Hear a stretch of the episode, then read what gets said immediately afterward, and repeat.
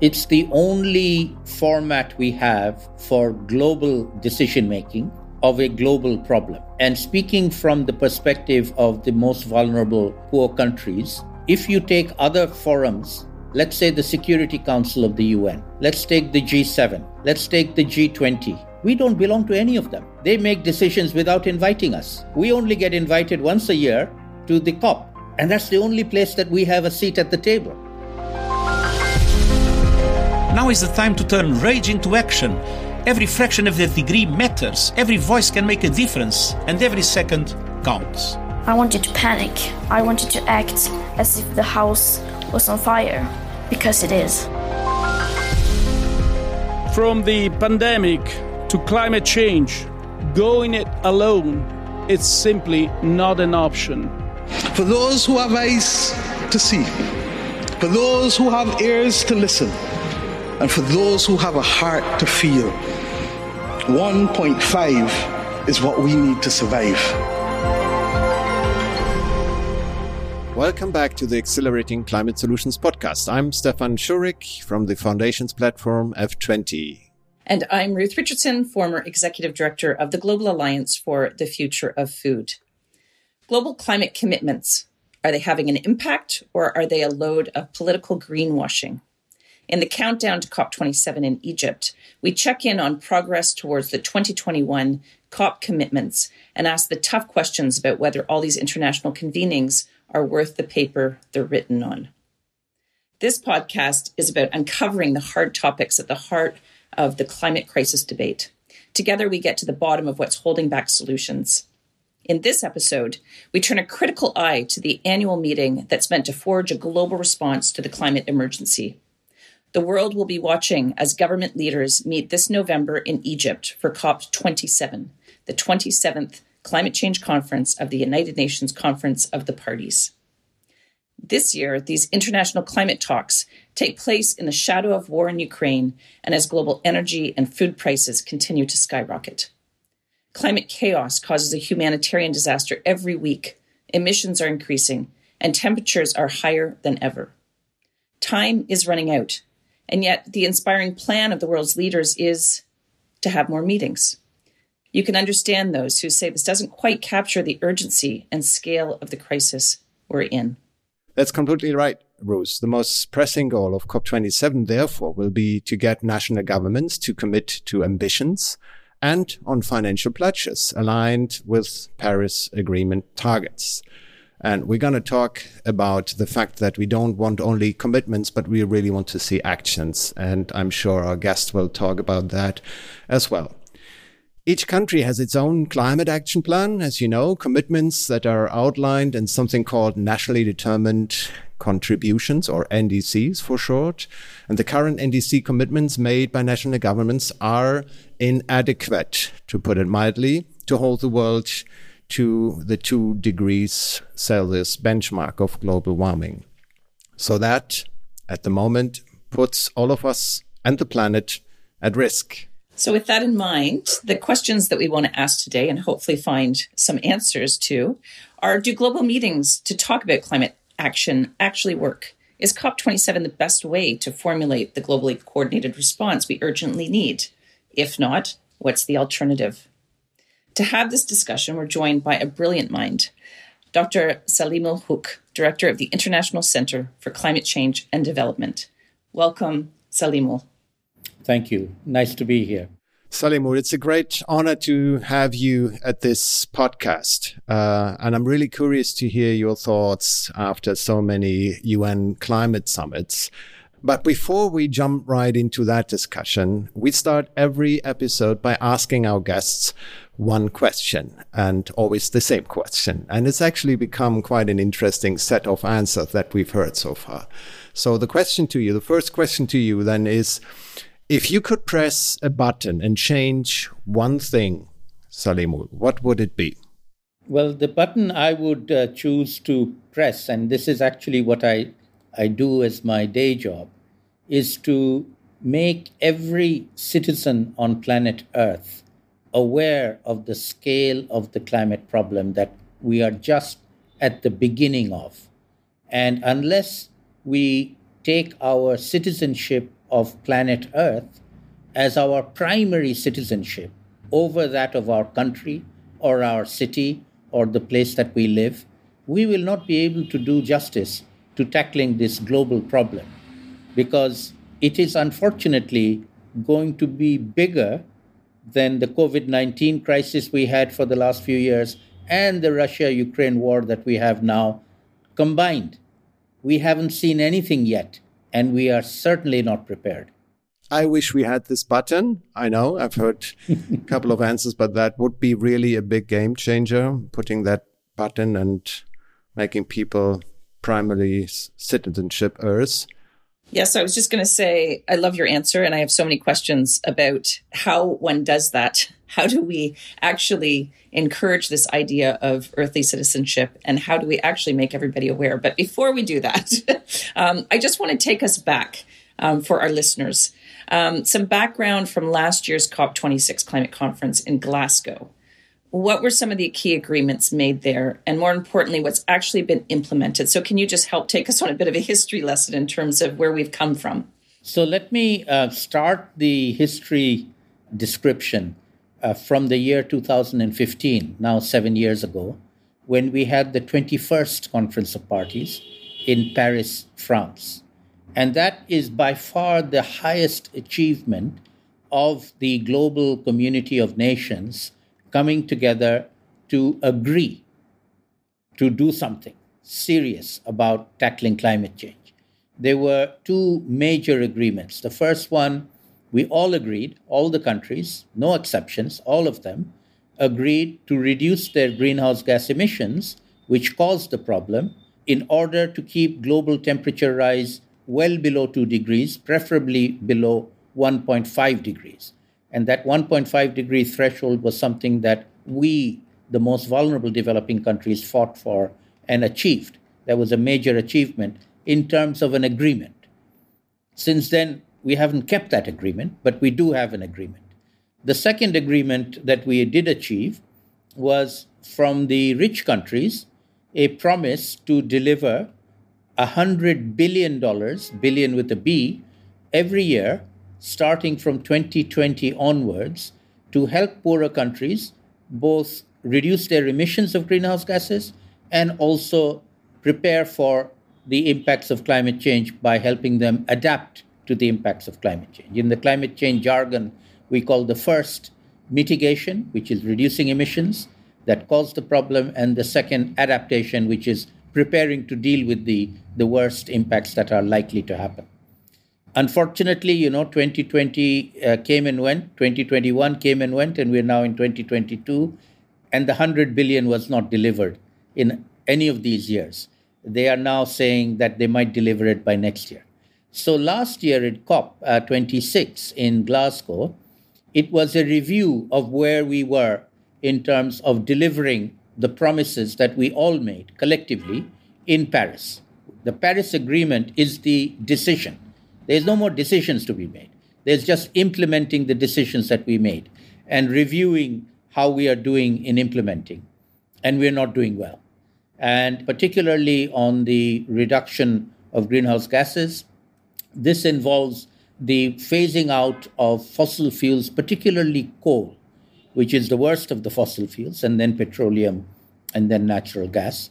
And so in Glasgow, there was an agreement to phase out coal as quickly as possible, and countries have all agreed to uh, get to what we call net zero. So the emissions of the country becomes uh, uh, equivalent to whatever uh, emission reduction that they are doing, absorbing carbon dioxide and, and releasing carbon dioxide. So we have a net zero, different countries say by 2050, by 2030, and so on. This is a race to uh, uh, net zero going on at the moment. We're not going fast enough, but we have decisions to go and do this. So there's no more decision making. There's just implementing decisions that have already been made. And and finally, on the money front, the the promises to deliver 100 billion, as I said, did not uh, get delivered. Uh, we don't even know how much was delivered because there's no official count of it. But the givers, the rich countries, claim that they gave in the order of 80 billion. That's a questionable figure because they tend to double count a lot of other things that they were giving for as well. Uh, but th- what they did not disagree with is that the funding that they did give mostly went for mitigation, and only a small part of it went for adaptation to help the most vulnerable communities. And that was something they acknowledged was wrong. They promised to double the adaptation funding very soon. And in Sharm el Sheikh coming up in November in Egypt in COP27, that will be a very big issue of how well are they delivering on promises that they repeated. These are old promises that were not kept but repeated again in Glasgow, and we shall see whether they are actually going to keep them uh, or not. So the meetings are really to review progress. We don't have to make any more agreements. We just have to do what we said we would do. And uh, the unfortunately, the only way we don't have a super global government. Uh, we only have the United Nations, where no, nearly 200 countries all belong, and we have to have collective decisions uh, on anything that is global in scope. And we do have the UN Framework Convention, that's a major achievement. We do have the Paris Agreement, that's a major achievement. But progress has not been as fast as we need it to be. Saleem, thank you so much. That was a perfect sort of history lesson for us and our listeners.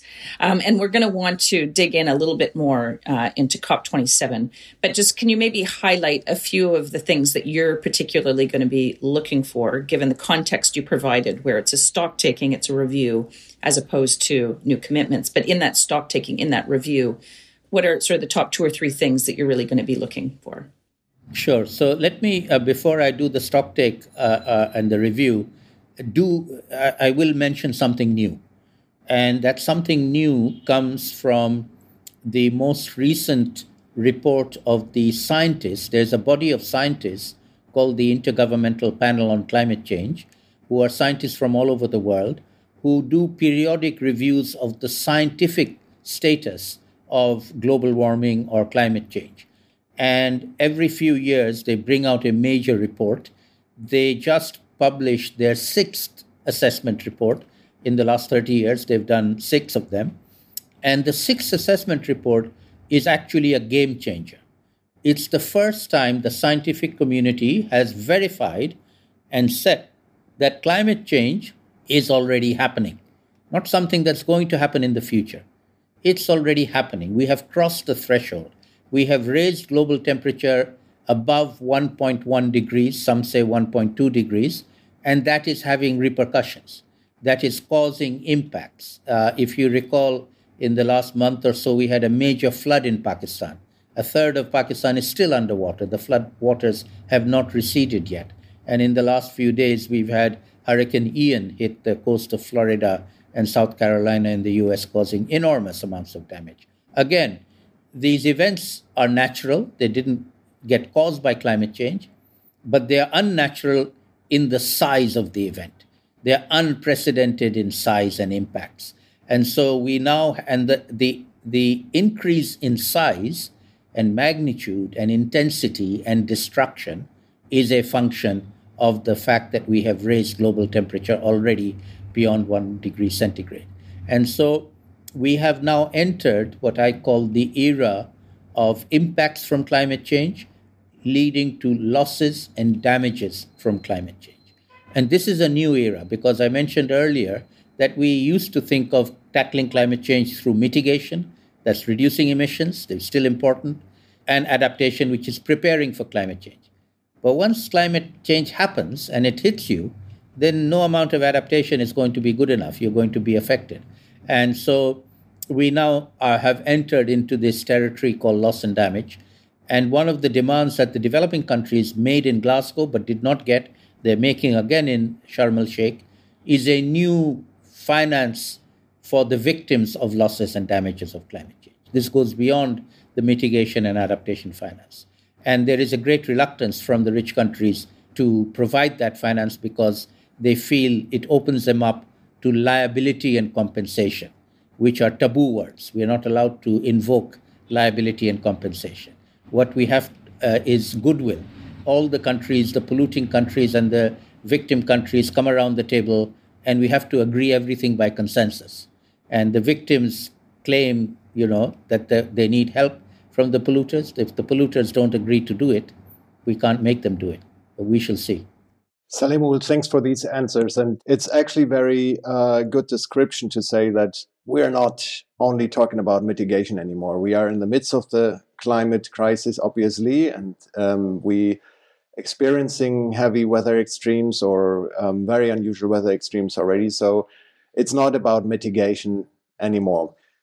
You also said that we have this big decision of Paris, uh, which now goes back seven years, and now it's about implementation and enforcing decisions and reviewing progress rather than making new promises. And I guess that's a very fair point and very important point. My question then, of course, is what is the rate limiting factor for implementing things? Is it politically still too cheap to not act or to not enforce those decisions taken on the UN level? Or what is the main reason why we are making promises and more promises and finding new narratives and descriptions for what has been decided already rather than implementing those decisions into our own national legislations? That's a very good question. And and really there's no, you know, consensus answer. Everybody has their own answer to that question. I'll give you mine. My my answer is that the the fossil fuel companies, the coal, petroleum, and natural gas companies, are some of the biggest companies in the whole world. These are companies like Shell, BP, Exxon, Chevron, Saudi Aramco. There's several dozen of them. They're not huge, not huge numbers. There are only a limited number of companies who have known about the problem for the last 30 years, have decided that they make too much money from polluting the atmosphere and causing harm, that they will not do anything to stop it, and that they will do the opposite they will sow misinformation, disinformation, and they will buy politicians. Buy politicians. All right? And I'll give you a very stark example. They bought the previous president of the United States of America, Mr. Trump, was funded by the coal industry in the United States to mount his campaign.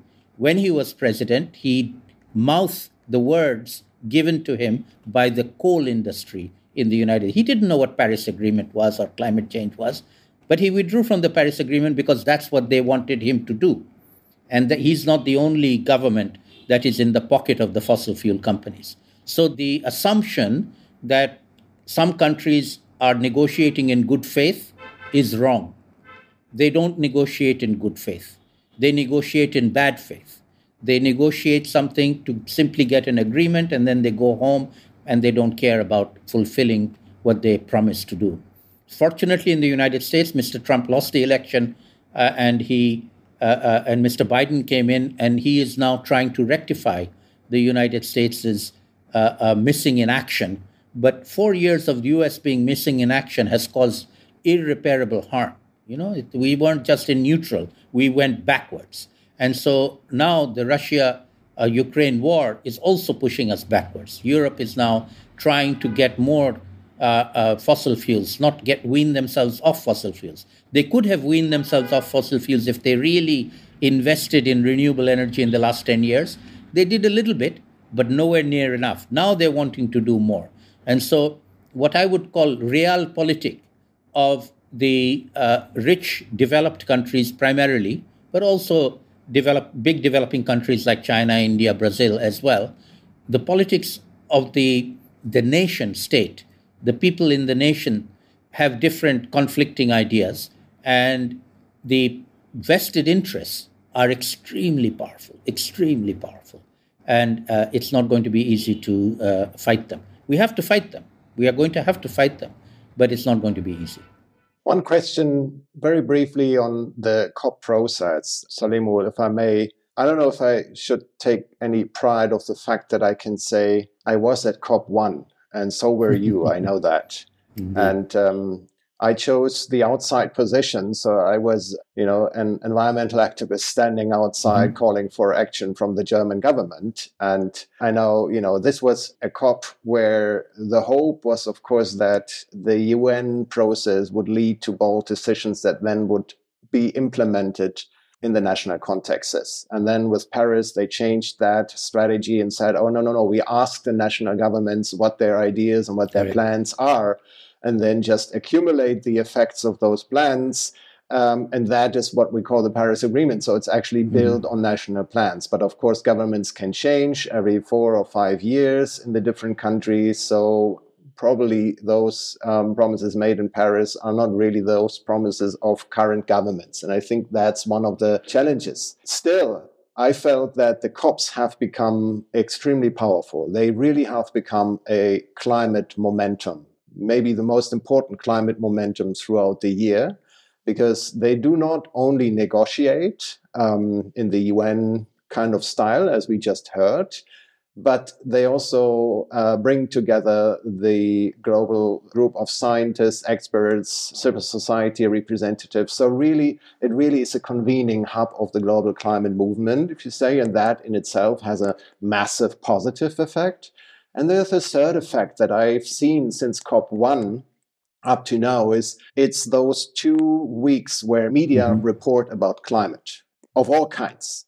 So it really has put a lot of progress in terms of awareness that people know about this issue and so on and so forth. Would you agree with that? So it's not, you know, we started with the question whether or not the COPs are worse at all or worse it, mm-hmm. worse the effort at all. But I think given the fact that it really is such a climate momentum now, even if the negotiations don't make that progress that we would like to see, it still is a very, very important climate event. Would you agree with that? Absolutely. So let me uh, share with you my take. I, I, happen to be one of the few people who's been to every single COP, from COP 1 in Berlin many years ago when you were there as well, uh, to COP 26 uh, last year in, in Glasgow, and I hope to make it to COP 27 again as well. Over the years, the COPs have changed. What you have just described is a very good way of describing what they have become. They are no longer government officials, a few thousand officials sitting behind closed doors, negotiating words and commas into the deep night hours in language that nobody understands. You know, the, the negotiating language is extremely uh, uh complicated, arcane, and non-understandable by normal people. On the other hand, as you say, many thousands of people now go to the COP. So I go as an observer. I'm not a negotiator. I go as a scientist, as a uh, an observer. I do side events, others do their events. Lots and lots of events take place, networking opportunities, the scientists, the young people, uh, the companies, organizations, parliamentarians, and many others. And uh, th- this has become a big jamboree, which in my view is a good thing. And as you say, that then draws the global attention for those two weeks to the event. Right. And the media then tries to explain what is happening uh, to the global public. And that is the opportunity to explain things uh, to the global public on where we are and how we are going. But let me add one other element to the previous question you asked of how do we move things forward. We move things forward, and we are doing that by having coalitions of the willing, not by having consensus of everybody. That is the design flaw in the UN system. The UN system requires consensus by every single country for every single decision. And it requires that, this, that consensus for a comma to be put in. And they sometimes fight over a comma for hours and hours and hours. And so that's no way to make progress because you end up with the lowest common denominator that everybody can agree to. And some people can hold things up, and they do hold things up. All right. So the consensus based system is not up to the challenge of dealing with it. However, if countries have goodwill and other companies and other b- bodies uh, are interested in doing something, they can form coalitions of the willing. We do things together. And that is what you see nowadays in the COPs it's not what's happening inside the negotiations that is interesting. You won't, you know, if you even if you get inside, you won't know what the hell they're talking about until the very end when they tell you what they agreed. Um, but the parallel meetings that take place of these coalitions is very, very important. And these are, to me, much, much more uh, effective in terms of implementing the Paris Agreement. And the way I would describe how to implement the Paris Agreement is that the agreement was achieved by governments, but implementing it does not require all governments to keep on agreeing on everything. Implementing it is in our hands. You and I can implement it. A company can implement it. A mayor of a town can implement it. A school, you know, can decide to implement it. Each and every one of us can decide to implement one element of the Paris Agreement that we are particularly, uh, you know, engaged in and want to do things with. And that comes back to my earlier point that every citizen of planet Earth needs to think of, as a citizen of planet Earth. And the Paris Agreement tells us what to do. We can each of us do something, and we need to start doing that and not depending on our leaders to do the right thing. Saleem, a, a really strong theme in our conversation today that is sort of more implicit, and I want to make it explicit and pull it up, is the issue of the most vulnerable uh, countries, the most vulnerable people, and climate justice, essentially. Can you just let us know, our listeners know a little bit more about your take on climate justice and how that fits into the whole picture? Sure. So let me describe a little bit more about where I come from in this uh, bigger uh, global debate. So my day job, so the co- the conference of parties, the COPs we're talking about, are two weeks out of 52 weeks of the year. All right, and as I said, the last uh, 26 years I've been I've spent those two weeks at the COP. But the other 50 weeks, I'm based in Bangladesh in Dhaka.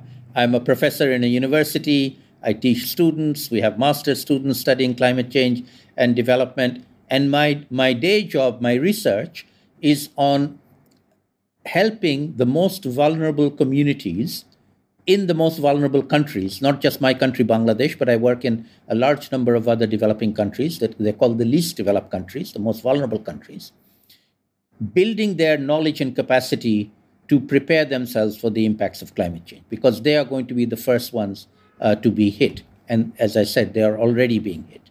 Now, I mentioned also that this is now no longer a natural series of events, but has already become an unnatural series of events which are caused by human beings.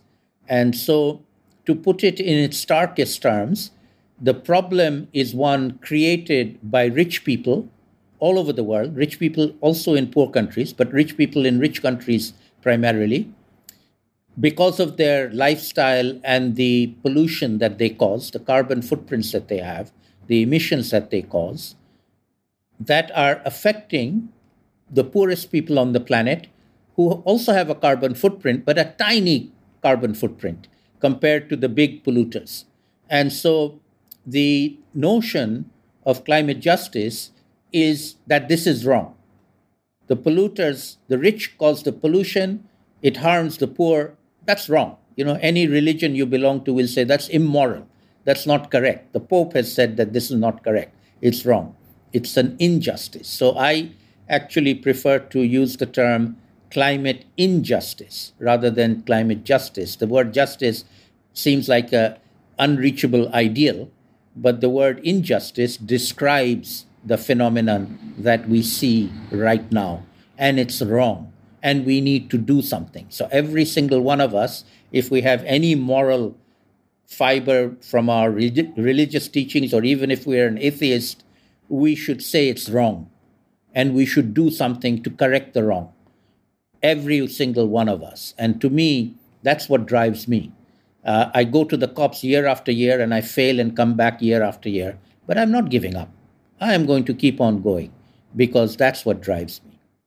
And that brings me to the question then, of course, once again, to the role of the COPs. Obviously, it is a place where this injustice, this climate injustice also has been facing expression and where you can actually see this injustice where countries are just sitting in the same row and are basically representing a most vulnerable country and an industrialized nation. And they're just sitting next to each other and they both have one vote.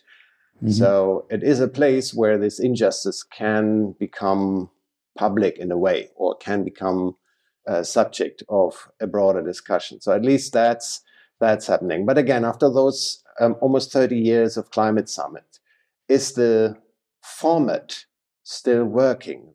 My own view is that uh, we cannot throw the baby out with the bathwater. It's the only format we have for global decision making of a global problem. And speaking from the perspective of the most vulnerable poor countries, if you take other forums, let's say the Security Council of the UN, let's take the G7, let's take the G20, we don't belong to any of them. They make decisions without inviting us. All right? We only get invited once a year to the COP. And that's the only place that we have a seat at the table. It's an unequal seat. Right. We at least we say mm. something. They may not listen to what we have to say, but we get to say it. And yeah. sometimes when we do it properly and we get lots of allies and we all speak with one voice, we sometimes make the, the rich and the powerful change their mind. And I'll give you an example of the Paris Agreement where we inserted the, the temperature goal of 1.5. Yes. All of them did not want it. We made them accept it.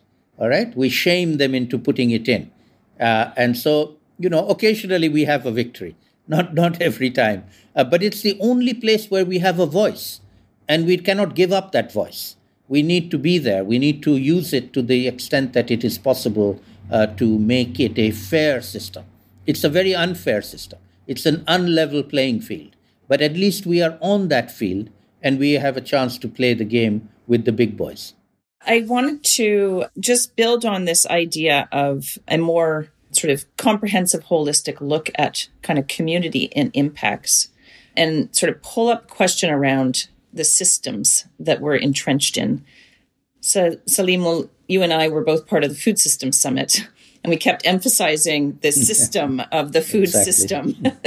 so, in a similar way around COP and climate change, how do we really encourage a more holistic understanding and more holistic responses that go beyond siloed approaches and really look at issues of equity, of health, of ecological integrity, and provide a more comprehensive view and therefore better decisions?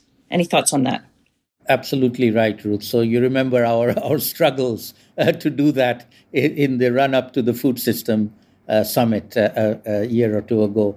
But I think, you know, we, we did a good thing. We started the conversations, and I think we got a lot of uh, positive feedback and reaction and willingness to engage. So I take three dimensions of what we did and, and uh, we'll build on them. The first one was engaging with a much, much wider constituency than just the governments. You remember the Food System Summit was not just governments coming together. They had already made their decisions in the SDGs. Mm-hmm. And we were asked, you know, the five action track uh, chairs and co chairs, uh, we were asked to consult everybody else. So we talked to business, we talked to big business, small business, uh, women's groups, indigenous groups, youth groups, all over the world. And that was a very valuable exercise, in my view. It was participatory. It wasn't ideal. No, not everybody on planet Earth uh, participated, but a large number of different groups did. And they were able to contribute and they were able to come up with ideas to take forward. And the major idea that came out of the summit wasn't a single agreement, it was the systems approach. It was that we cannot do things on our own.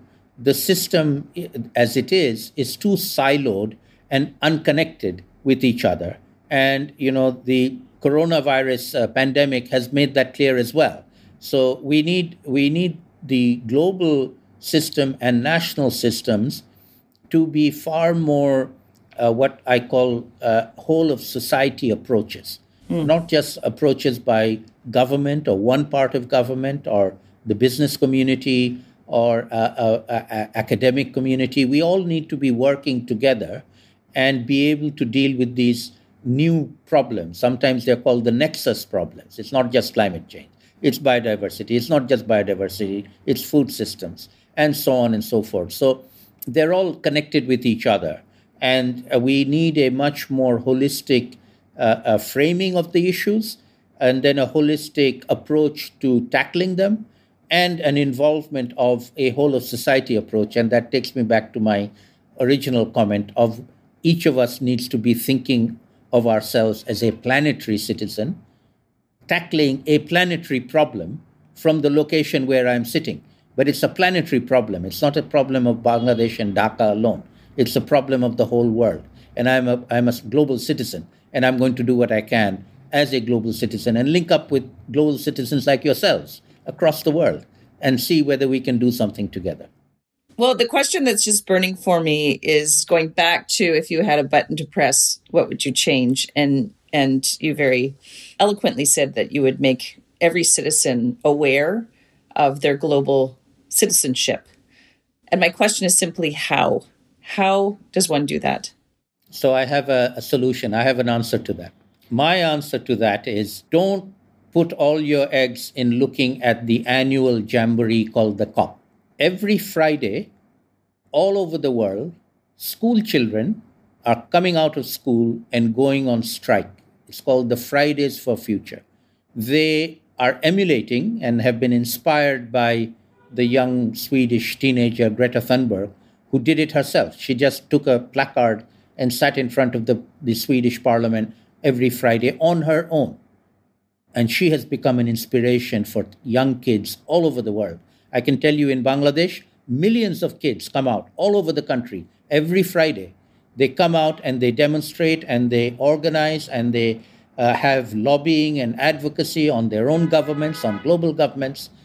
The Fridays for Future, every Friday, school children are the future, not the leaders who are going to come to Sharm el Sheikh in November. They will come, they will make speeches, they will get global attention, they will make promises, and they will go home and not keep those promises. But school children are the future. They are the ones that we should follow. So follow them. Beautiful. Yeah, to try to summarize, I have eight really quick points, and Saleemul, I hope this reflects, um, you know, what what you um, have offered and what I I have taken out of the conversation. Anyway, number one, a whole lot of governments made a whole lot of promises. Number two, they haven't kept them. Number three, we have a new IPCC report that is a game changer in that it says unequivocally that we're in climate change now. And number four, that we're especially looking at a situation of loss and damages. And this is incredibly critical, especially related to vulnerable communities, vulnerable peoples, and climate injustice, as you point out. Number five, one of the reasons we aren't making the progress we need to make is that there are very powerful vested interests. They are not negotiating in good faith, and we are going to have to fight those vested interests. Number six, COP is a really important forum to bring attention to the issues, to encourage participation, to hold governments account as a media moment for a whole lot of reasons. Number seven, but it's not just about the cops and it's not just about the governments. It's about coalitions of the willing and having the implementation be in all of our hands, a whole society approach. Which brings me then to my final point, number eight, that we really need to make aware all people on this planet that they are planetary citizens and that they have the power, especially the youth. And everybody should be encouraged to strike on Friday and march with our future leaders. Excellent. Wonderful. Great. I, I am glad. well done. Good job. I'm glad I got that right. Tremendous um, so job. Thank you. those are the key points that stood out um, to me. And make sure you tune into the next episode of Accelerating Climate Solutions. Yeah, and also from my end, many, many thanks um, to our guest and many thanks, of course, to our audience to listen. I think it was a fantastic discussion.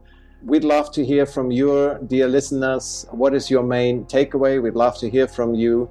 Uh, and we'd love to continue the conversation online. So follow us on Twitter and on LinkedIn. We are at F20 platform, and you can find the Global Alliance for the Future of Food on Twitter at futureoffood.org. Once again, I'm Stefan Schurig. And I'm Ruth Richardson. Thanks for joining us.